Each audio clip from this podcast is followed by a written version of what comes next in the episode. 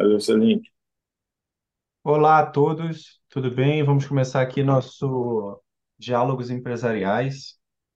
É, Medeiros, eu estou bem feliz que, eu, que a gente está conseguindo jogar esse projeto para frente, sabe? Porque, primeiro, que o Selink gostou que eu falei mês passado, eu queria criar realmente a place for conversation, um lugar para a gente conversar.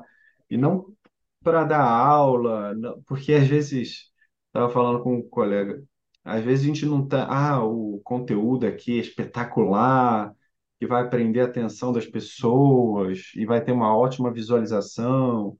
Não vai, porque quem gosta do que a gente gosta, Medeiros, não são muitos, né? É Não são verdade. muitos. Pô, eu trabalhei lá no, no CSC, aí tu olha lá uma porrada de analista, aí tu conversa com o cara, o que que ele quer? Futebol, cerveja, tal, aquele mesmo papinho, né? Mas, ah, vamos falar de processo. Calma, tu não é meu chefe, cara. Por que que tá querendo falar de processo? Não, porque eu gosto do assunto. É, Como assim gosto de assunto? Aqui é só para ganhar dinheiro e ir embora. Não é essa a É, realidade, Medeira? A gente trabalhou em multinacional, a gente sabe disso, né? E, é. mas aí o que que eu penso? Que no longo da nossa vida, por exemplo, eu conheço Medeiros em 2006, né? Sei lá, uns 15 anos, 17 anos mais ou menos, né?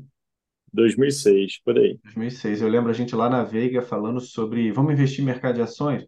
Será que a gente consegue é, 2% por mês? Aí você falou, não, Dois e meio. dois Era dois e meio o número mágico. dois vírgula cinco por cento ao mês? Não, dois vírgula cinco por cento é muita coisa, será? E aí, porra, aí a gente. Mas ao longo do tempo, meu Deus, a gente vai encontrando algumas pessoas que realmente gostam de conversar sobre business, né? Por exemplo, né, o, o Nogueira, nosso professor, né? Nogueira. Caraca, que, que professor, né? E a gente, por É, qualidade, como é que ele falava de qualidade, né? Ele falava era lá que, que, que os, os japoneses pegavam a, a impressora e dessecavam a impressora para achar a melhor impressora, né? E assim, eu falava com Medeiros isso, e, e aí a gente, pô, a gente até hoje conversa sobre negócios, né?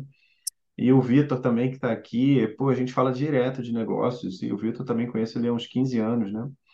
Então, e é- mas, por exemplo, o Diego não conhece o, o Vitor, talvez o Selink não, que é aqui do Paraná, o Rodrigo Moura.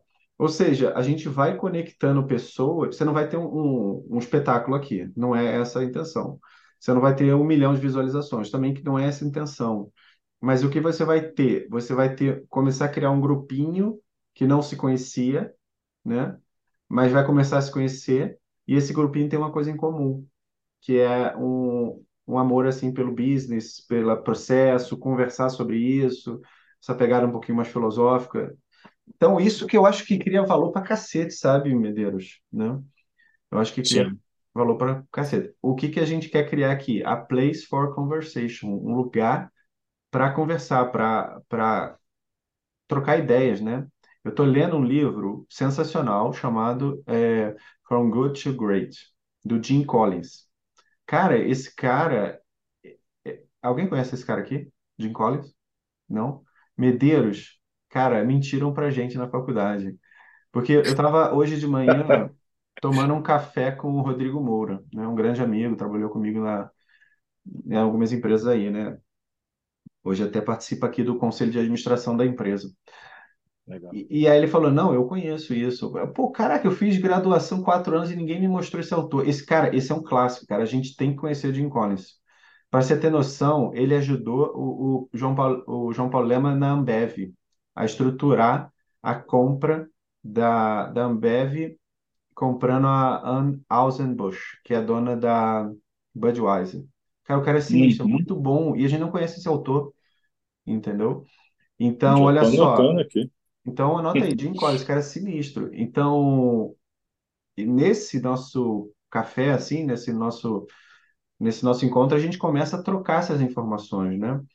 Mas sem mais delongas, só queria mostrar como tem valor esses nossos encontros, né?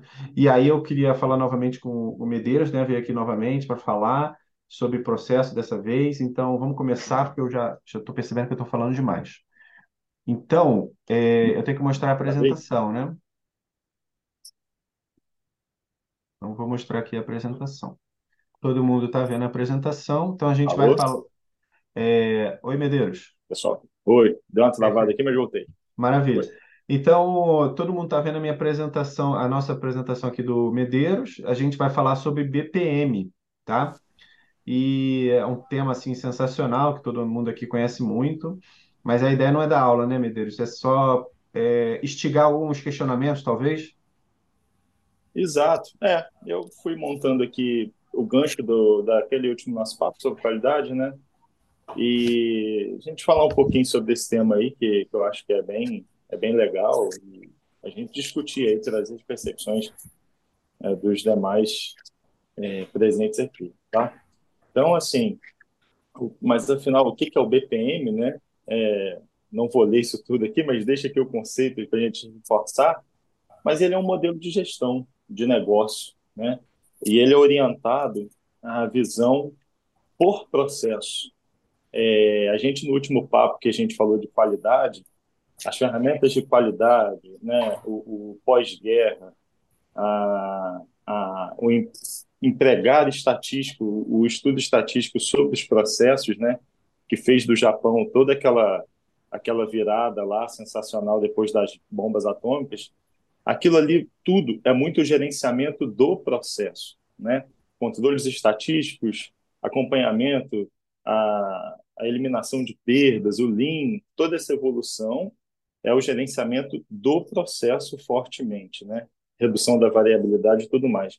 O BPM ele chega é, com uma visão muito mais é, cultural mesmo, né? E organizacional, uma visão como um todo um modelo de gestão onde a organização é orientada aos processos.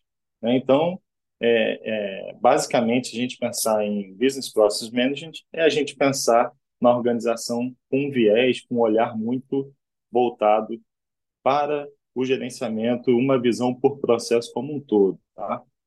É, aí, Marcos, é, pode passar. Essa é uma revisão aqui do, do primeiro papo que a gente teve. Próximo slide, por favor. Não vou me estender tanto para a gente ficar livre para conversar depois, debater. A gente já viu esse slide aqui, né? O que que é o processo? Nada mais é do que uma sequência de atividades é, compostas aí nas entradas inputs, transformam, né? A gente agrega valor e gera um resultado. E aí eu trouxe algumas provocações embaixo, né? Que a qualidade dos produtos de uma organização é medida pela eficácia de seus processos. Eu costumo falar isso, né? As organizações elas negligenciam justamente isso aqui. É, é, é interessante isso, porque a organização ela oferece um produto, ela é composta por pessoas, né? É, ela visa aí ter um resultado, obviamente, gerar valor, mas o que orquestra isso, o que faz essa transformação, são os processos. É a quantidade ali de atividades em sequência lógica que agregam valor, que geram resultado, tá? Então a gente vai ver o contexto do BPM sobre é, esse conceito de processo aqui. Quando a gente fala de processo de negócio, é o processo que eu estou falando que gera o valor, né, para o cliente final. É, então, são atividades que a gente executa na nossa organização, no nosso dia a dia, que vão impactar o cliente final e dar um retorno financeiro para a organização. Tá? Então, é, esse é o processo de negócio e ele é dividido em três tipos de processos, que é o processo, no próximo slide, que são os processos primários, processos de suporte e processos de gestão. Eu até comentei isso no nosso papo sobre qualidade, mas aí eu trouxe uma definição aqui melhor para a gente entender aqui. Né? Processos primários, ele é interfuncional, ou seja, ele é cross, é, ponta a ponta na organização, e ele, de fato, é o que traz o, o valor, né? que gera o valor para o cliente e traz o valor financeiro para a organização. Então, é a razão de ser da companhia em questão, a razão de ser do seu negócio. Né? Então, é fundamental a gente ter noção desses processos primários. Os processos de suporte, como o nome já diz, eles suportam esses processos, né? É, e os de gestão são os processos aí desempenhados para orquestrar toda a organização como um todo, e aqui a gente pode incluir, inclusive, o É, planejamento estratégico aí que o nosso amigo Marcos Tanto gosta também e dá ênfase nos seus estudos, tá? É, a implantação do BPM, a gente teria basicamente essas capacidades e funcionalidades.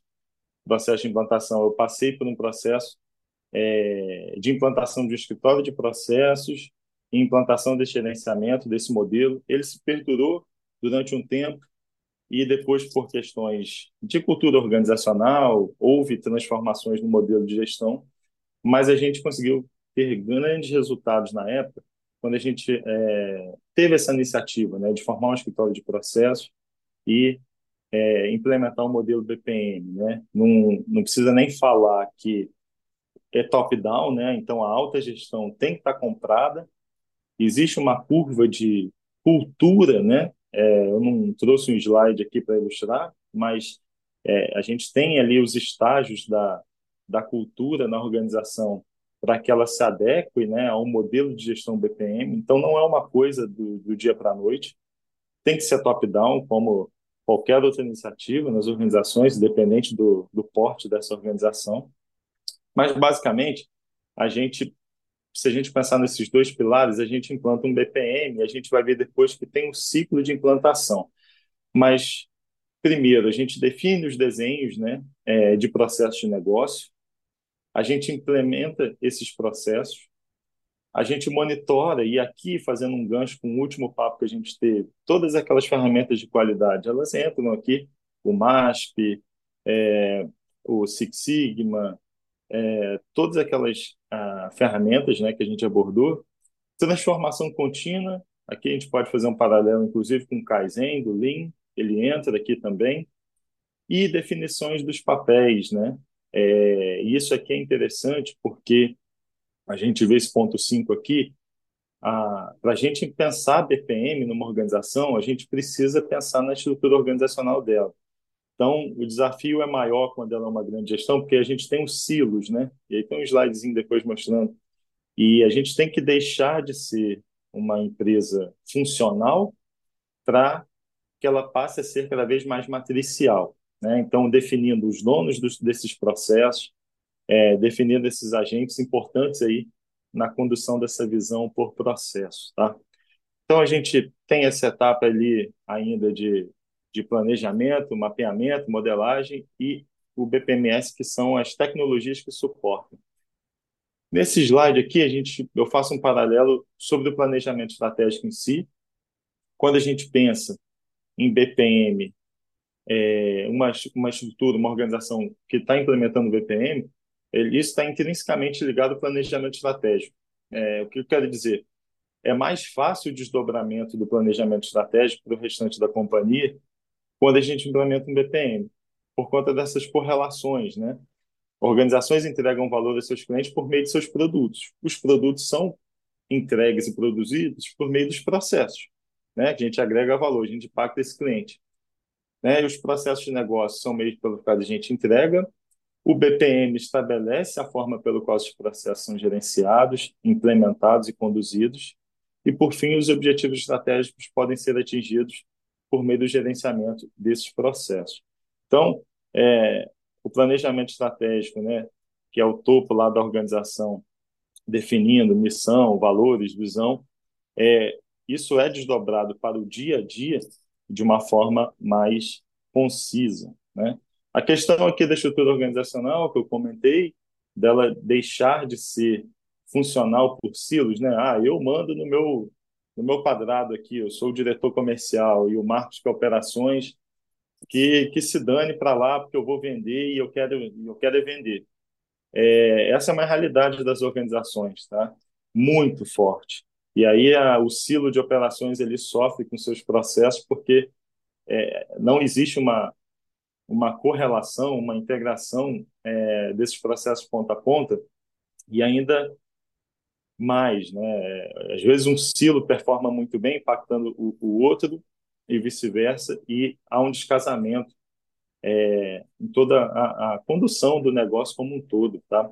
Quando a gente pensa mais matricial, a implementação do BPM, a gente pensa nesses atores, a gente pode, por exemplo, pegar um diretor ou um gerente de uma área e colocar ele como responsável desse processo. Pô, Diego, mas eu sou gerente financeiro, o que, que eu estou fazendo aqui?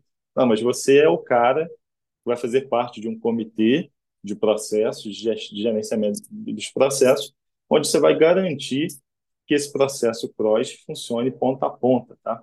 E aí tem todo um desdobramento também é, para viabilizar é, é, essa, essa estrutura, tá? Então, a migração disso leva tempo, não é uma coisa simples. Tem a questão do aculturamento. Aqui, alguns papéis e responsabilidades. Dono de processo, como eu falei, pode ser um gestor, um gerente, responsável por monitorar, acompanhar por meio das ferramentas de qualidade, inclusive, que eu já falei. O arquiteto analista e designer pode ser a mesma função, tá? Eu desempenho isso até hoje, na verdade, tenho uma, uma desta parte, uma experiência grande aí de, de mercado como arquiteto, analista e designer. É, isso pode englobar em uma função só, tá? Você analisa esse processo, desenha, monitora, propõe soluções, é, inclusive a gente utiliza é, o mapeamento e modelagem de processos. Eu fiz até um, um artigo, fui convidado a, a publicar um artigo aí sobre isso, que eu utilizei o mapeamento e modelagem de processos como ferramenta de levantamento de escopos de, de projeto. Aí o pessoal achou isso legal, me chamou para fazer um artigo, foi bem bacana. Então, assim, BPM, mapeamento, modelagem de processos, gestão de, gestão por processo, é, é, é, ele encaixa perfeitamente no escritório de projetos, numa organização orientada a, a gerenciamento de projeto cascata, ágil, enfim, não, não são antagônicos, tá? Eles, na verdade, são complementares, inclusive. É, avançando aqui, esse slide eu também trouxe lá do nosso último papo, mas basicamente o tal do BPM, o que é esse ciclo, tá? Planejamento, análise, desenho, modelagem, implantação, monitoramento, controle e refinamento. A gente vai executando esse ciclo e a gente vai implantando o BPM, ou seja, essa cultura, essa, esse, essa forma de pensar em gerenciar as organiz a organização, as áreas organizacionais com a visão por processo. E aí é fundamental a gente pensar na arquitetura, que a gente abordou, os processos de gestão primária e suporte, e isso é a cadeia de valor, né? Você pensar nesses processos e a correlação desses processos entre si. Ah, no próximo slide, eu detalhei só um pouquinho aí a título de, de curiosidade depois, se vocês quiserem ver o que cada etapa do BPM é, tá? Mas é, na prática, que é o próximo slide, e aí eu vou, eu vou só desprender um pouquinho aqui, que isso aqui é importante. Na prática, né, como é que a gente implementa isso seguindo aquele ciclo, é, aqueles é, sete passos do BPM é, de fato? esses três estágios, né? A gente tem uma etapa inicial de análise e mapeamento, é o famoso ESIS, e aqui a gente vai, de fato, identificar, desculpa, identificar os processos organizacionais, os processos, sejam eles de gestão, suporte ou primários, a gente vai focar sempre inicialmente nos primários, a gente precisa tirar uma radiografia desses processos, como que eles funcionam. A questão da política de heróis que eu comentei no último papo nosso, prevalece muito aqui, né? Principalmente se é uma grande organização, sempre vai ter um carinha que sabe de tudo e não compartilha nada. Além disso, não, esse, quem dera se fosse esse o único, o único problema, né? Mas é, a gente, as, as organizações como um todo, não tem dimensão. Saiu do silo dela, o silo na sequência ou anterior, ela não faz a mínima ideia de como funciona, né? Então, é, análise e mapeamento dos processos é fundamental gestão do conhecimento, eliminar o herói, é, ter uma abordagem mais quantitativa, implementando as ferramentas de qualidade que a gente comentou no nosso primeiro papo, e isso gera como que a gente pode tangibilizar isso, né? A gente faz os modelos, os famosos fluxogramas. E é um erro pensar que ah, a abordagem de mapeamento e modelagem, o BPM, é só desenhar um monte de fluxograma e engavetar. Não, é muito além. Tá? Os fluxogramas eles vêm é, como um output, como o, apenas um, um dos vários artefatos né, que a gente gera é, em todo esse processo aí de adequação da companhia como um todo. Tá? É, na sequência, a modelagem em si, que é a elaboração, a gente ainda está no, no slide anterior, Marcos, rapidinho. A modelagem em si é a representação do modelo, que é o, o fluxograma, né, que eu comentei, e, por fim, o desenho e redesenho, que é o to be, a visão futura, né? oportunidades de melhoria que a gente identificou no mapeamento ESIS, é, o processo ideal que a gente quer definir nessa unidade de negócio aqui na organização, o lançamento de um produto específico, quais são os processos que serão impactados para suportar a operação desse produto quando o projeto de lançamento dele se, se encerrar. Enfim, é, essas três etapas aqui são fundamentais e é onde a gente trabalha, né, onde eu desempenho é, um trabalho aí muitos anos nesse sentido, tá? Análise, mapeamento, modelagem, desenho do to be, beleza? O próximo slide agora sim, o nível, né, hierarquia do, de processos. A gente, é, em modelagem, né, mapeamento, modelagem, a gente tem essa estrutura onde a gente vai desde a cadeia de valor, passando pelo macro processo, processo, processo, procedimento, né, o famoso POP. Então, cada nível de cada nível desse aqui, a gente tem um artefato, né, que a gente gera e implementa no dia a dia aí, é, fazendo com que, de fato, a gente mude a chave, né, que a gente tombe aí é, o dia a dia da organização como um todo para uma visão orientada por processo, tá? É, pode passar, Marcos?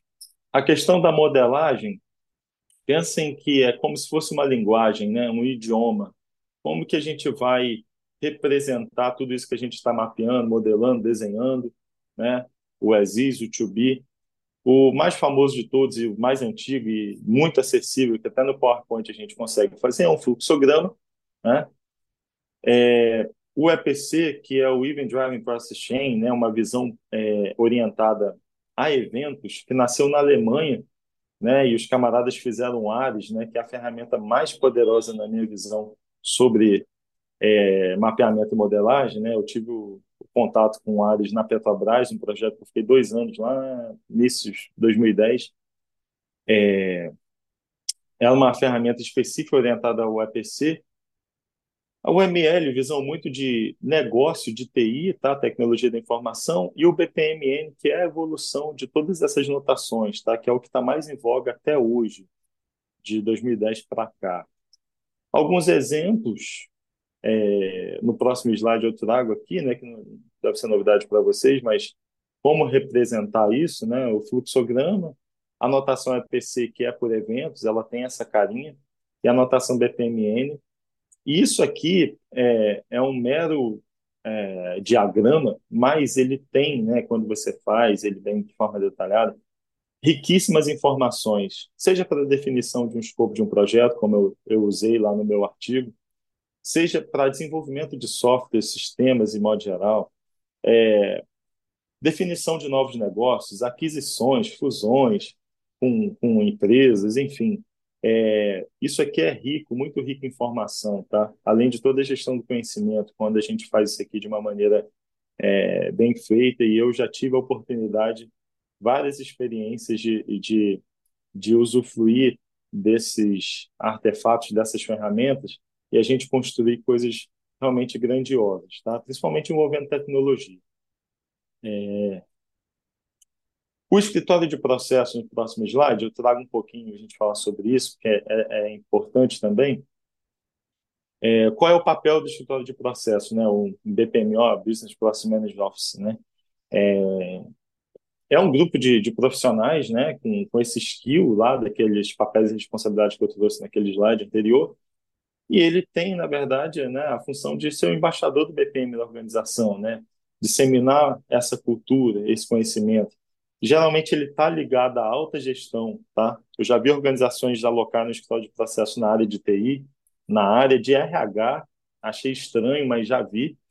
Mas a, o posicionamento do escritório de processo ele é, ele é bem legal se ele tiver na, na, na estrutura organizacional como um todo ligado ali à, à presidência ou comitê administrativo, tá? É, porque ele é essa visão estratégica mesmo, ele tem a noção de todos os processos que ocorrem na organização, mantém esses processos vivos e gerenciados, né? E aí pode ficar o, o, a, a pergunta, né? Cara, como fazer isso em uma organização grande? A gente é, pensa em analistas de processos onde cada área tem o seu, né? E eles estão intimamente ligados ao escritório, onde a gente promove uma comunicação direta com esses caras, treinamento contínuo, acompanhamento, reporte, né? Esses caras vão reportar o analista de processo da operação da, da divisão da área tal, ele está ligado aqui no escritório de processos, reportando, a gente acompanhando, embasando esse cara com conhecimento técnico e vice-versa, para que a gente garanta, né, é, que os processos estejam vivos, tá? E a gente não caia aí no, no, no esquecimento, engavetamento é, dos artefatos aí de BPM como um todo, tá? Lembrando que não é só fluxograma. Por fim, aqui eu até trouxe uma, um, um adaptado aqui de um, de um autor renomado da nossa área, a estrutura organizacional do escritório. Né? Então, pensa que tem os processos gerenciais do escritório de processo, tem os processos primários e o de suporte, né? É, como um todo, tá? Então, essa, essa, essa questão da arquitetura, é, isso sempre vai ter, desde uma padaria ou até uma super, hiper, mega é, multinacional aí, a gente sempre tem essa arquitetura composta por esses três tipos de processo. E a organização madura é aquela que tem noção mínima, né, da, da existência e principalmente o gerenciamento aí, o gerenciamento aí desses processos é, como um todo, tá? Aí é, eu falei um pouco rápido a gente ter espaço para debater, mas os benefícios do BPM sobre essas quatro óticas é, no slide isso nesse próximo para a empresa. É, eu acho esses benefícios fantásticos, né? A gente pode ver com calma aí depois, mas essa transformação dos processos, né? Claras responsabilidades, a gente melhora por si o gerenciamento como um todo, a gente tem um melhor acompanhamento, né? O monitoramento, transformações, né? É, gestão de mudança. É, a gente tem muitos ganhos com o olhar do negócio, olhar da empresa. Para o cliente, né? É, a transformação dos processos impacta positivamente, porque a gente fala sempre dos processos primários, né, dos processos de negócio. Então, se a gente mexe nesses processos, a gente melhora esses processos, continuamente a gente está controlando, medindo e gerenciando e evoluindo, obviamente a consequência disso são os, os nossos clientes serem impactados positivamente, seja em rapidez, né, eficiência, qualidade desse produto bem ou serviço, né, a experiência do, do cliente como um todo, tá? A gerência, ela tem né, uma melhor otimização do desenho ao longo do processo, ela confirma que essas atividades realmente agregam valor, e aí ela pode pensar, cara, esse processo a gente vai manter, esses processos a gente vai eliminar, essa área a gente vai eliminar, eliminar ou vamos criar uma área, enfim. E para o ator do processo, que é o funcionário, né, o executor do processo do dia a dia, ele tem essa maior segurança, né, ele tem é, essa visão ponta a ponta, é legal a gente falar com o pessoal lá da, da operação e tudo. Ele fala, pô, cara, agora eu sei por que, que eu faço isso aqui. Porque vem lá da outra área e o cara, eu sei o que, que ele passa lá para ele entregar isso aqui para mim, eu executar minha, minha atividade e dar sequência nisso. Então, a visão de BPM, de modo geral, pessoal, de uma forma mais é, é, resumida aqui, é isso. Eu tinha isso aqui para trazer e a gente ter espaço, esse, esse ponto aqui para a gente, esse espaço para a gente discutir, como o Marco sempre traz aí. Beleza? Sensacional. Dá para discutir aí uns três anos sobre isso. é, dá. Muito bom. É, Vitor Almeida, que bom que você está por aqui, hein? Não sei se você pode falar alguma coisa. Opa, Marcos.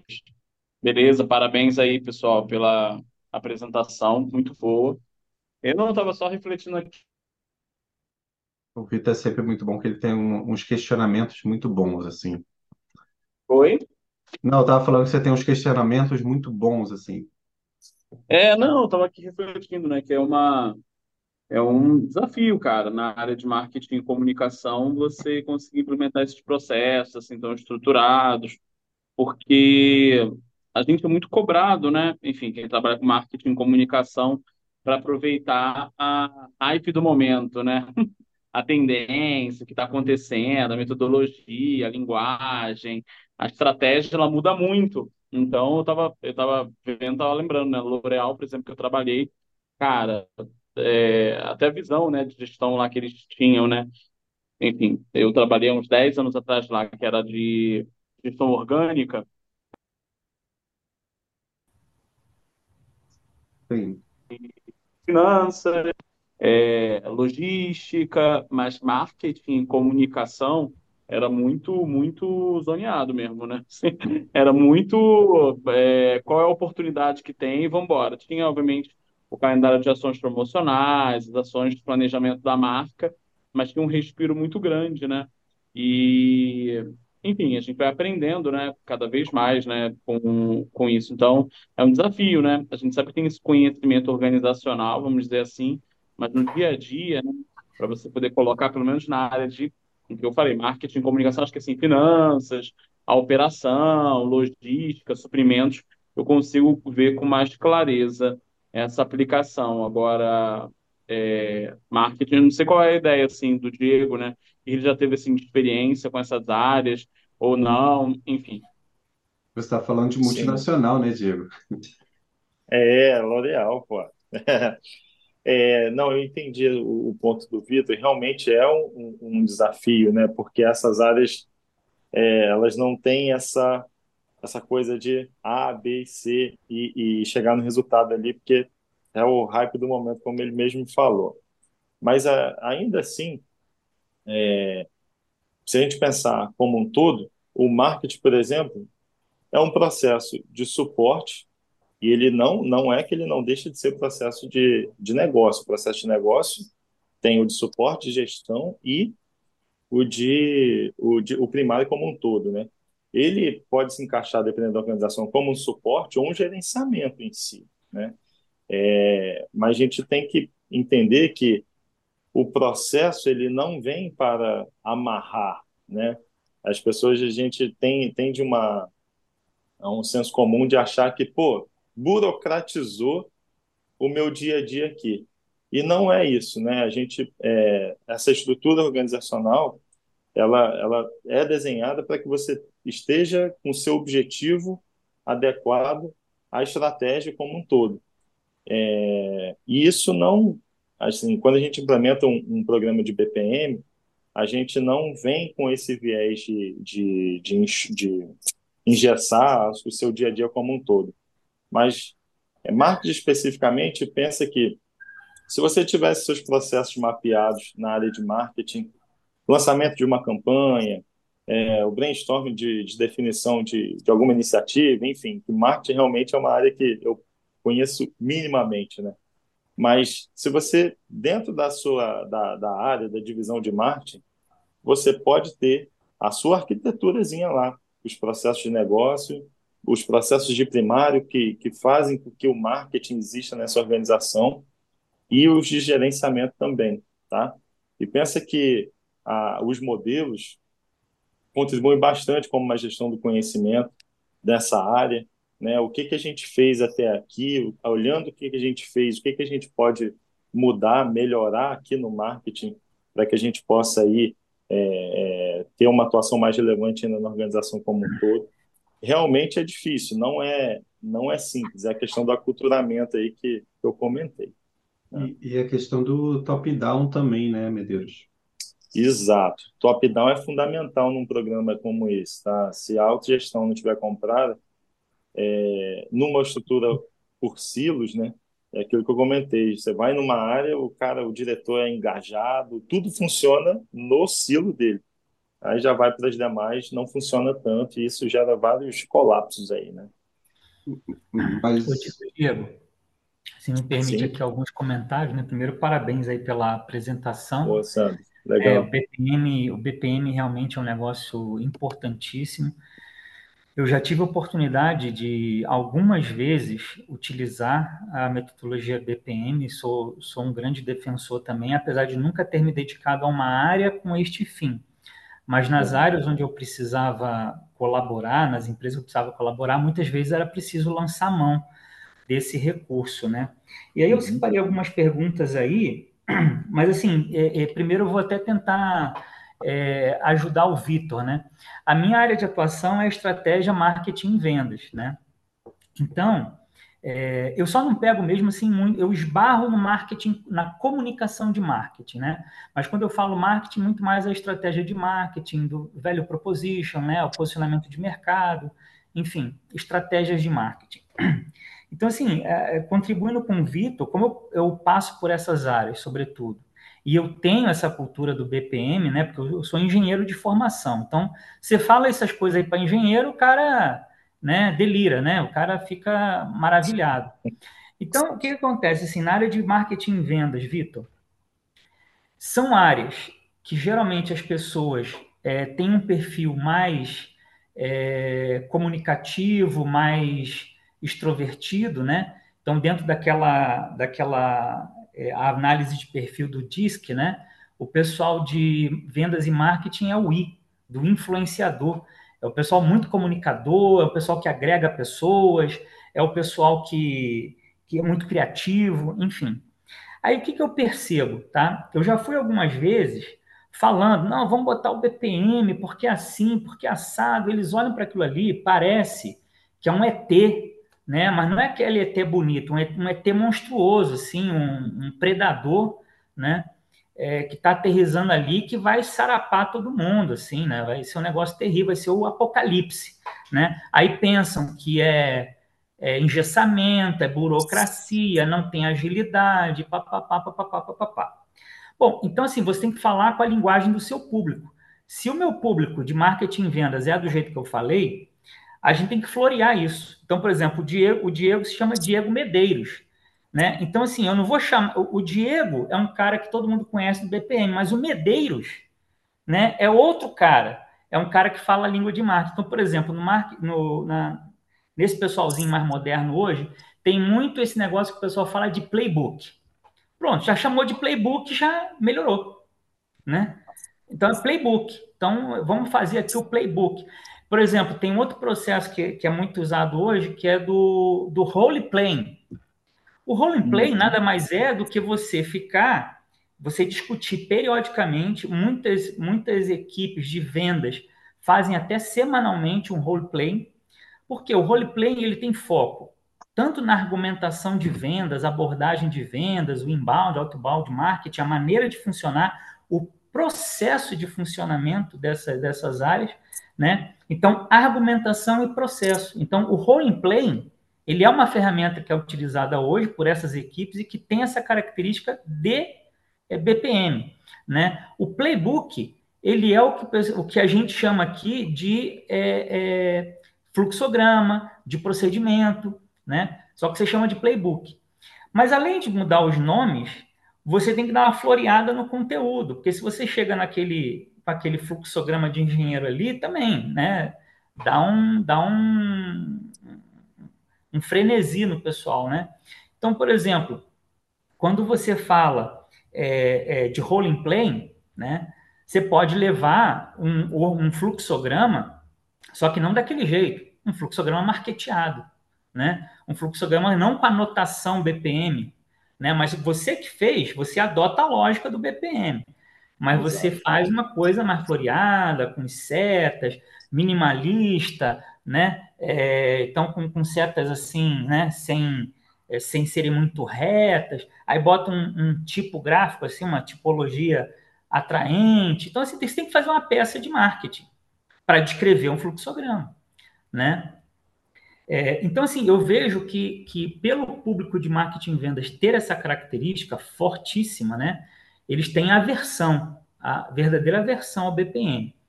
É, só que com, a, com, as coisas acontecendo hoje, por exemplo, o conceito de máquina de vendas, que está muito presente no mercado hum. hoje, e, esses paradigmas estão caindo já um pouco, porque todo mundo viu que a máquina de vendas dá certo e ela pressupõe um processo, só que, mais uma vez, esse processo, além dessa linguagem que eu falei agora, do playbook, do role play e tudo mais, mais marketeado, é, isso é fundamentalmente baseado numa tecnologia. E essa tecnologia já reflete um processo que precisa ser executado. Então, o pessoal entende muito mais a tecnologia do que o processo, né? mas o processo reflete, ele conduz aquilo ali, né? É, então, por exemplo, o, Mar, o conhece bem, né? Quando você fala de ferramentas de vendas e CRM, como Pipe Drive, como RD Station, é tudo muito organizado. Muito processual. Dentro de um processo de inbound marketing, de outbound marketing, de, de inside sales, né? até de venda de campo também, vendedores de campo. É Ele é tudo força você a seguir o processo. E tem métricas, e tem métricas para cada fase. Então, assim, e essa cultura nova, recente, que eu vou te dizer que tem, sei lá, uns 5 anos, se muito 10, tá? É, ela já começou a contribuir com a queda desse paradigma. Mas, mais uma vez, não tem fluxograma, não tem desenho. É playbook, rolling plan e tecnologia. Né? Ou seja, mas quem constrói isso, você pode ver, você pode ter certeza. Quem constrói essas tecnologias, esse processo, são os engenheiros. Né? Só que eles não podem falar de, de, de, de BPM, entendeu? Eles têm que dar o um milagre, não precisa saber o santo, entendeu? Que fez o milagre. Então, assim, contribuindo com o Vitor é isso. E, assim, para não me estender mais, é, Diego, algumas perguntas Legal. aqui, né? ligadas a essa. A cultura, né? É, então, assim, já falei um pouco da cultura de vendas e marketing, mas falando de cultura de modo geral, eu acho que uma das coisas mais fortes dentro da empresa é a cultura que ela tem, tá? É, e a gente tem que entender que cultura não é uma coisa romanceada.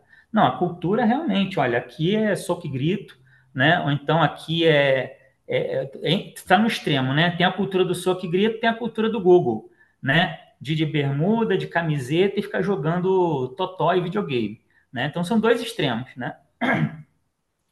Então qual é a cultura?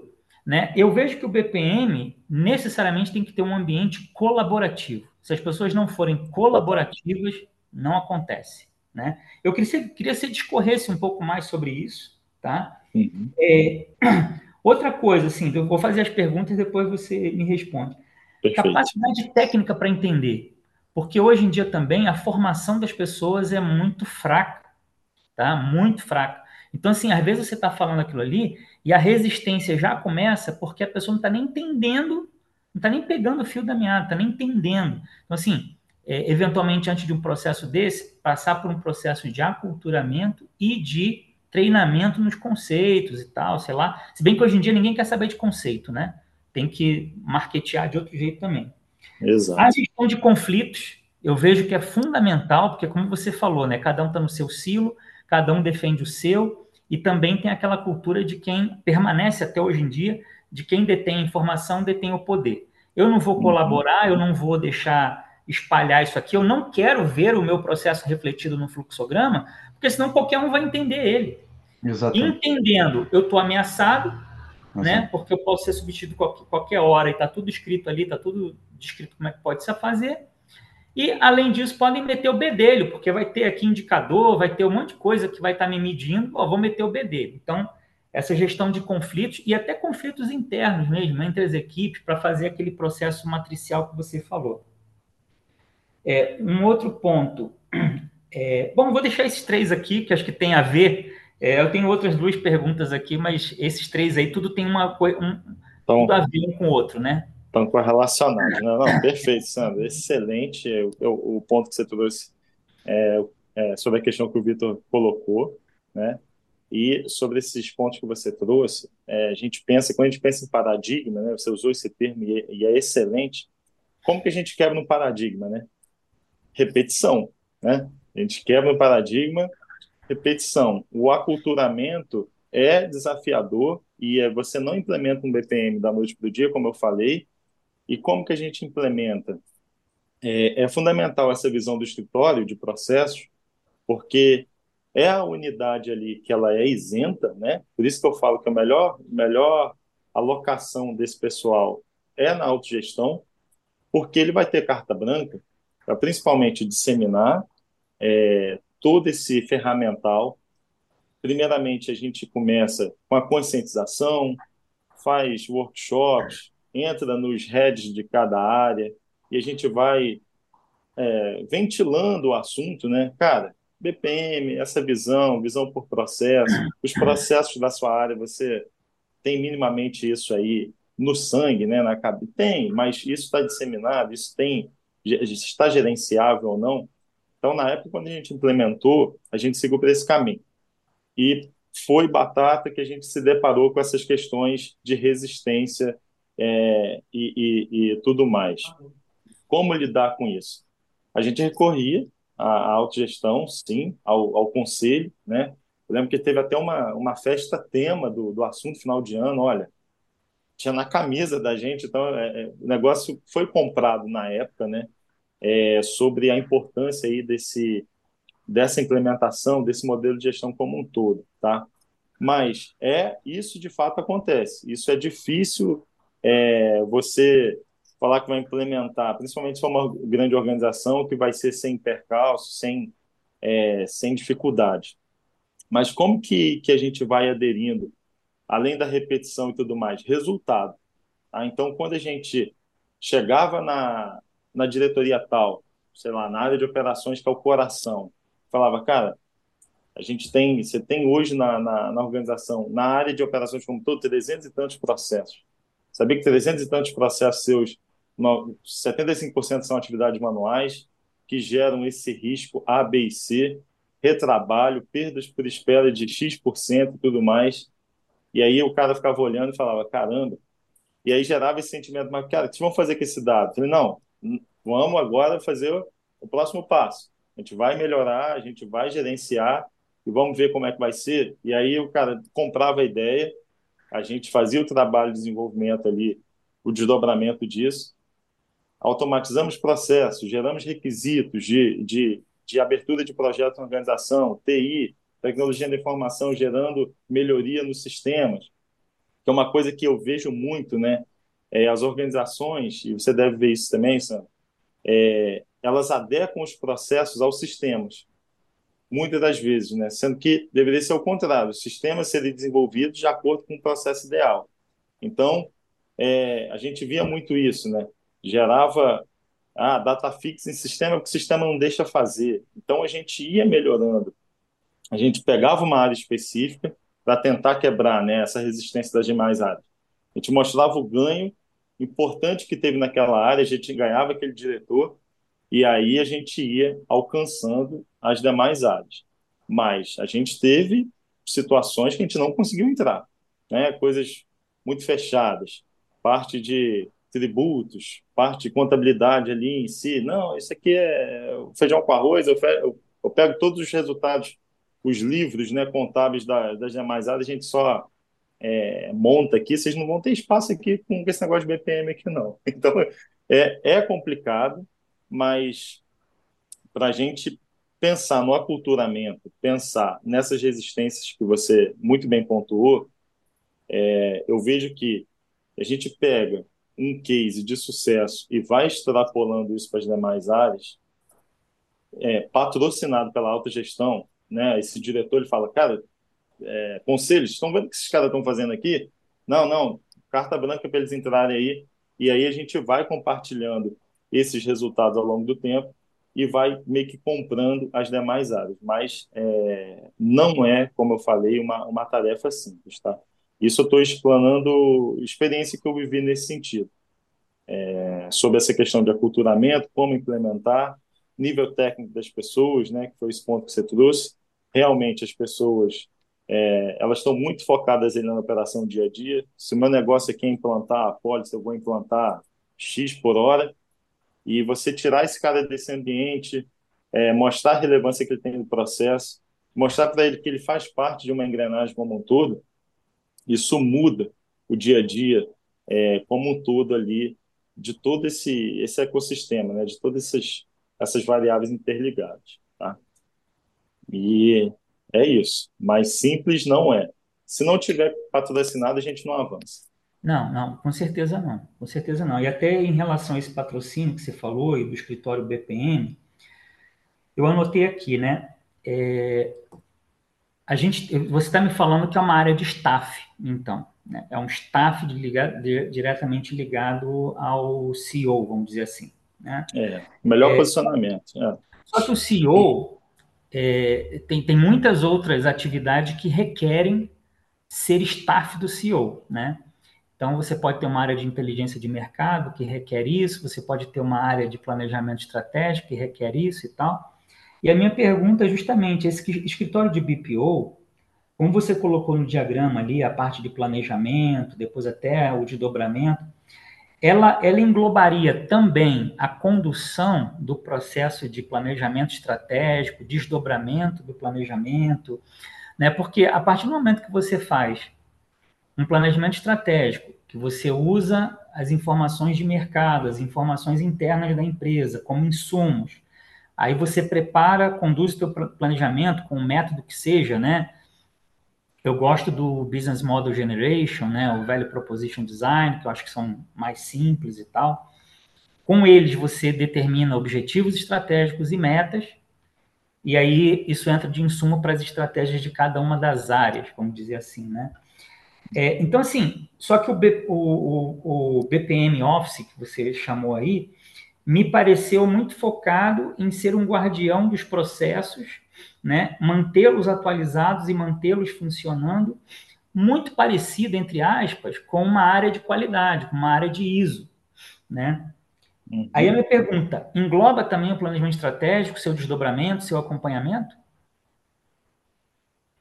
Engloba, é, no sentido daquilo que eu comentei, dele gerar né, insumos para essa autogestão, né, para esse, esse CEO, e, e, e, é uma coisa meio que, que via de mão dupla, porque pensa o desafio que é né, o planejamento estratégico ser desdobrado para o dia a dia. Né? Como é que o carinha lá, do técnico que está implantando na pólice, ele está orientado à estratégia da organização, para onde ela quer chegar, ganhar mercado, fazer fusões, aquisições, enfim, seja o que tiver no planejamento estratégico dela no horizonte aí de três, quatro anos.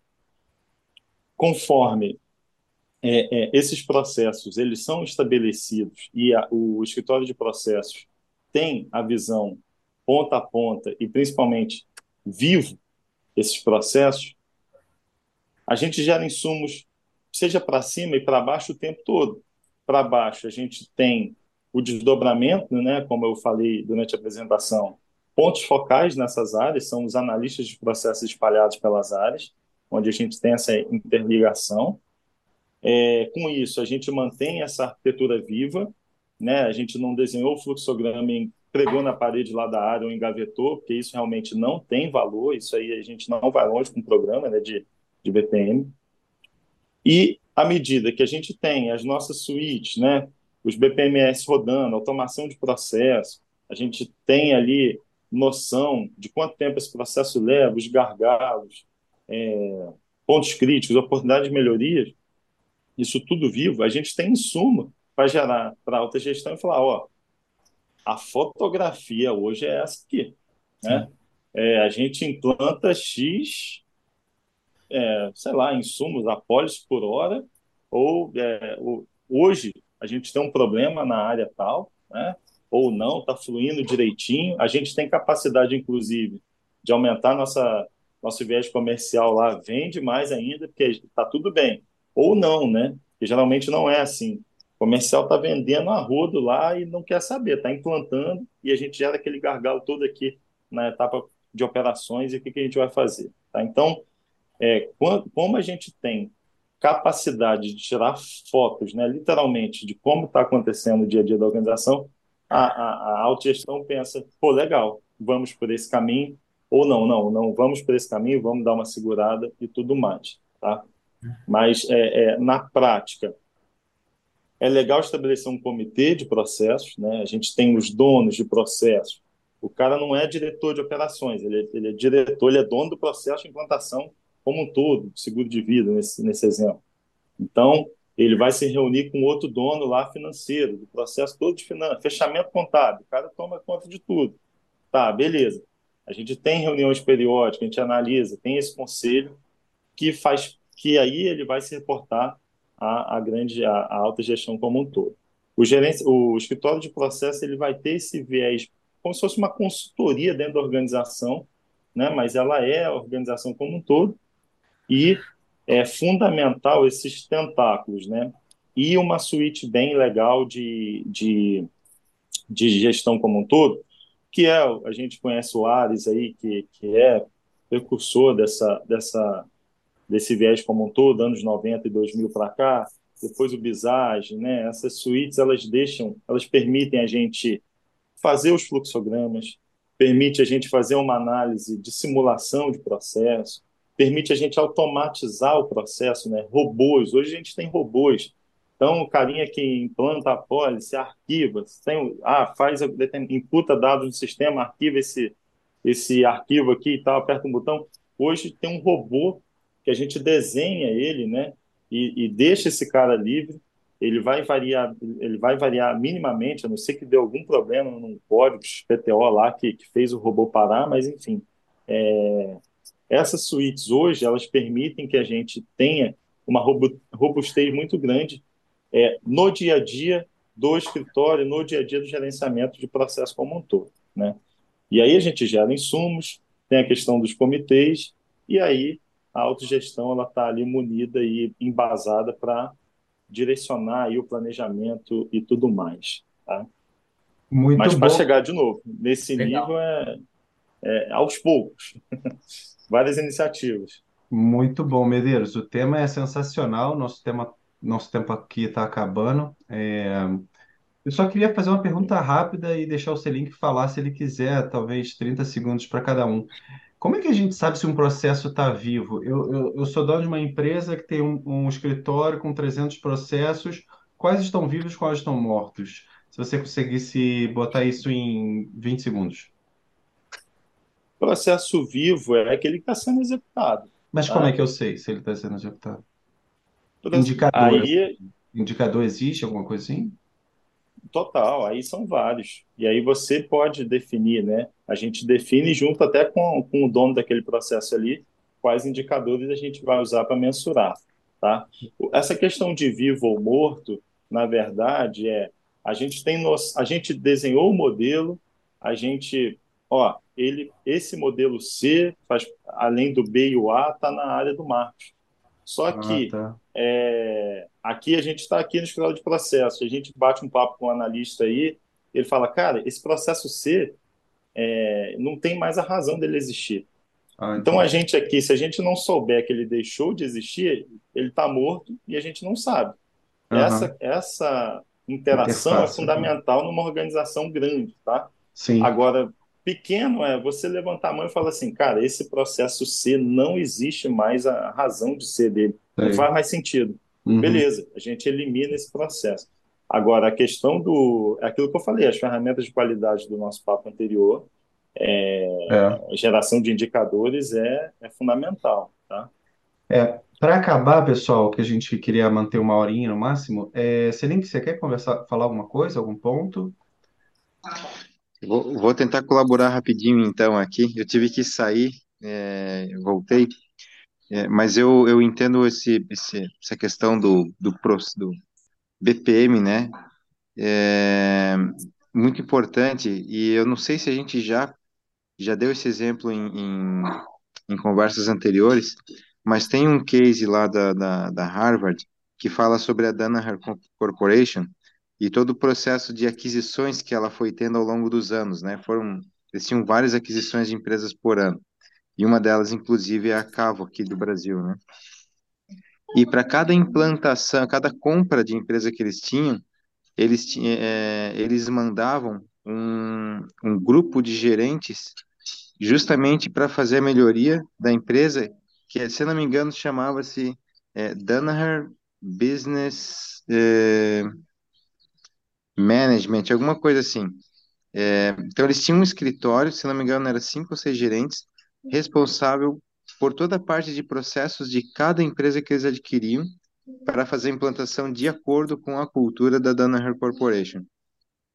Cara, muito interessante esse case. Então, para quem puder ler, né?